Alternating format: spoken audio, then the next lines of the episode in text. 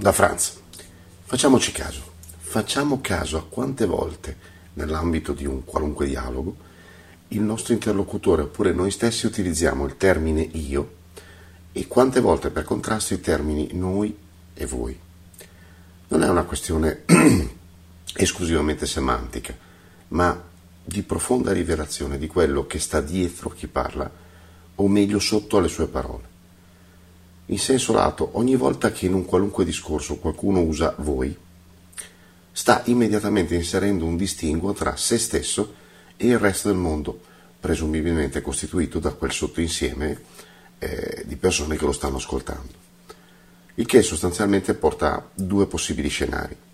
Il primo è quello in cui chi parla è effettivamente su un piano diverso e sta dicendo a delle persone cose di cui non sono al corrente, persone, ma lui sì. In questo caso chi parla è effettivamente in possesso di nozioni o conoscenze che il pubblico non possiede. Che se la tiri oppure no è ininfluente, il senso oggettivo della cosa è che lui sa e gli altri no, punto. Il secondo scenario possibile è invece quello in cui chi parla crede di essere, magari anche in buona fede per l'amor del cielo, su un piano diverso, ma poi alla realtà dei fatti non lo è.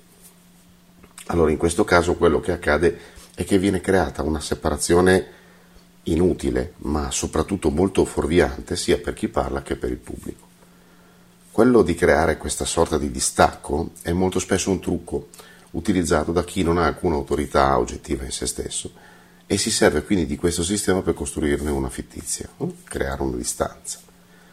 Va da sé che questo è lo scenario, quando questo è lo scenario, è meglio mandare al più presto chi parla quel paese e andare altrove a trovare quello che cerchiamo.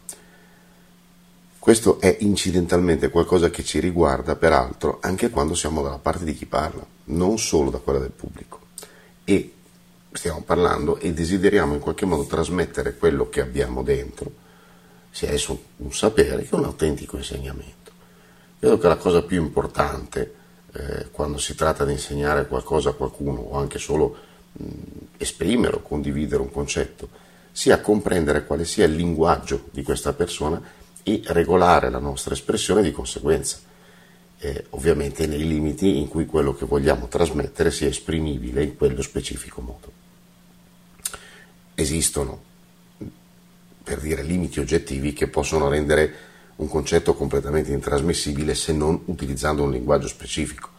Eh, per esempio, parlare di questioni informatiche da un certo livello in poi diventa impossibile senza l'ausilio eh, di, un, di, un, linguaggio tecnico specifico, di termini specifici.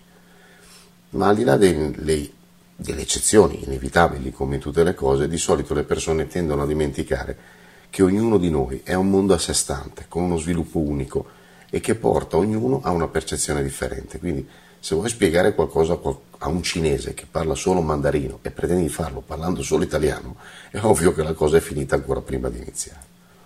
Quindi decidere se usare noi o voi quando siamo dalla parte di chi insegna eh, è una questione del tutto personale, soggettiva, che attiene esclusivamente a quello che è il nostro sentire, oltre che naturalmente eh, alle questioni oggettive inerenti alla materia in questione, ma soprattutto direi a quello che percepiamo di chi abbiamo davanti.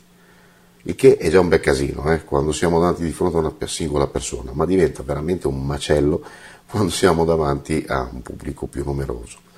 Eh, diciamo che cogliere le singole qualità non basta più, eh, perché occorre cogliere anche quella generale di gruppo che è completamente diversa e purtroppo non è semplicemente riducibile alla somma delle singole qualità.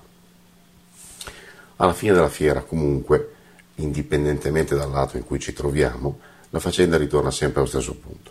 Dobbiamo sempre collegare i neuroni, ma non solo tra di loro, anche a quella parte di noi così tanto dimenticata, sempre di più man mano che passano questi tempi assurdi, il cuore. Ci si vede in giro.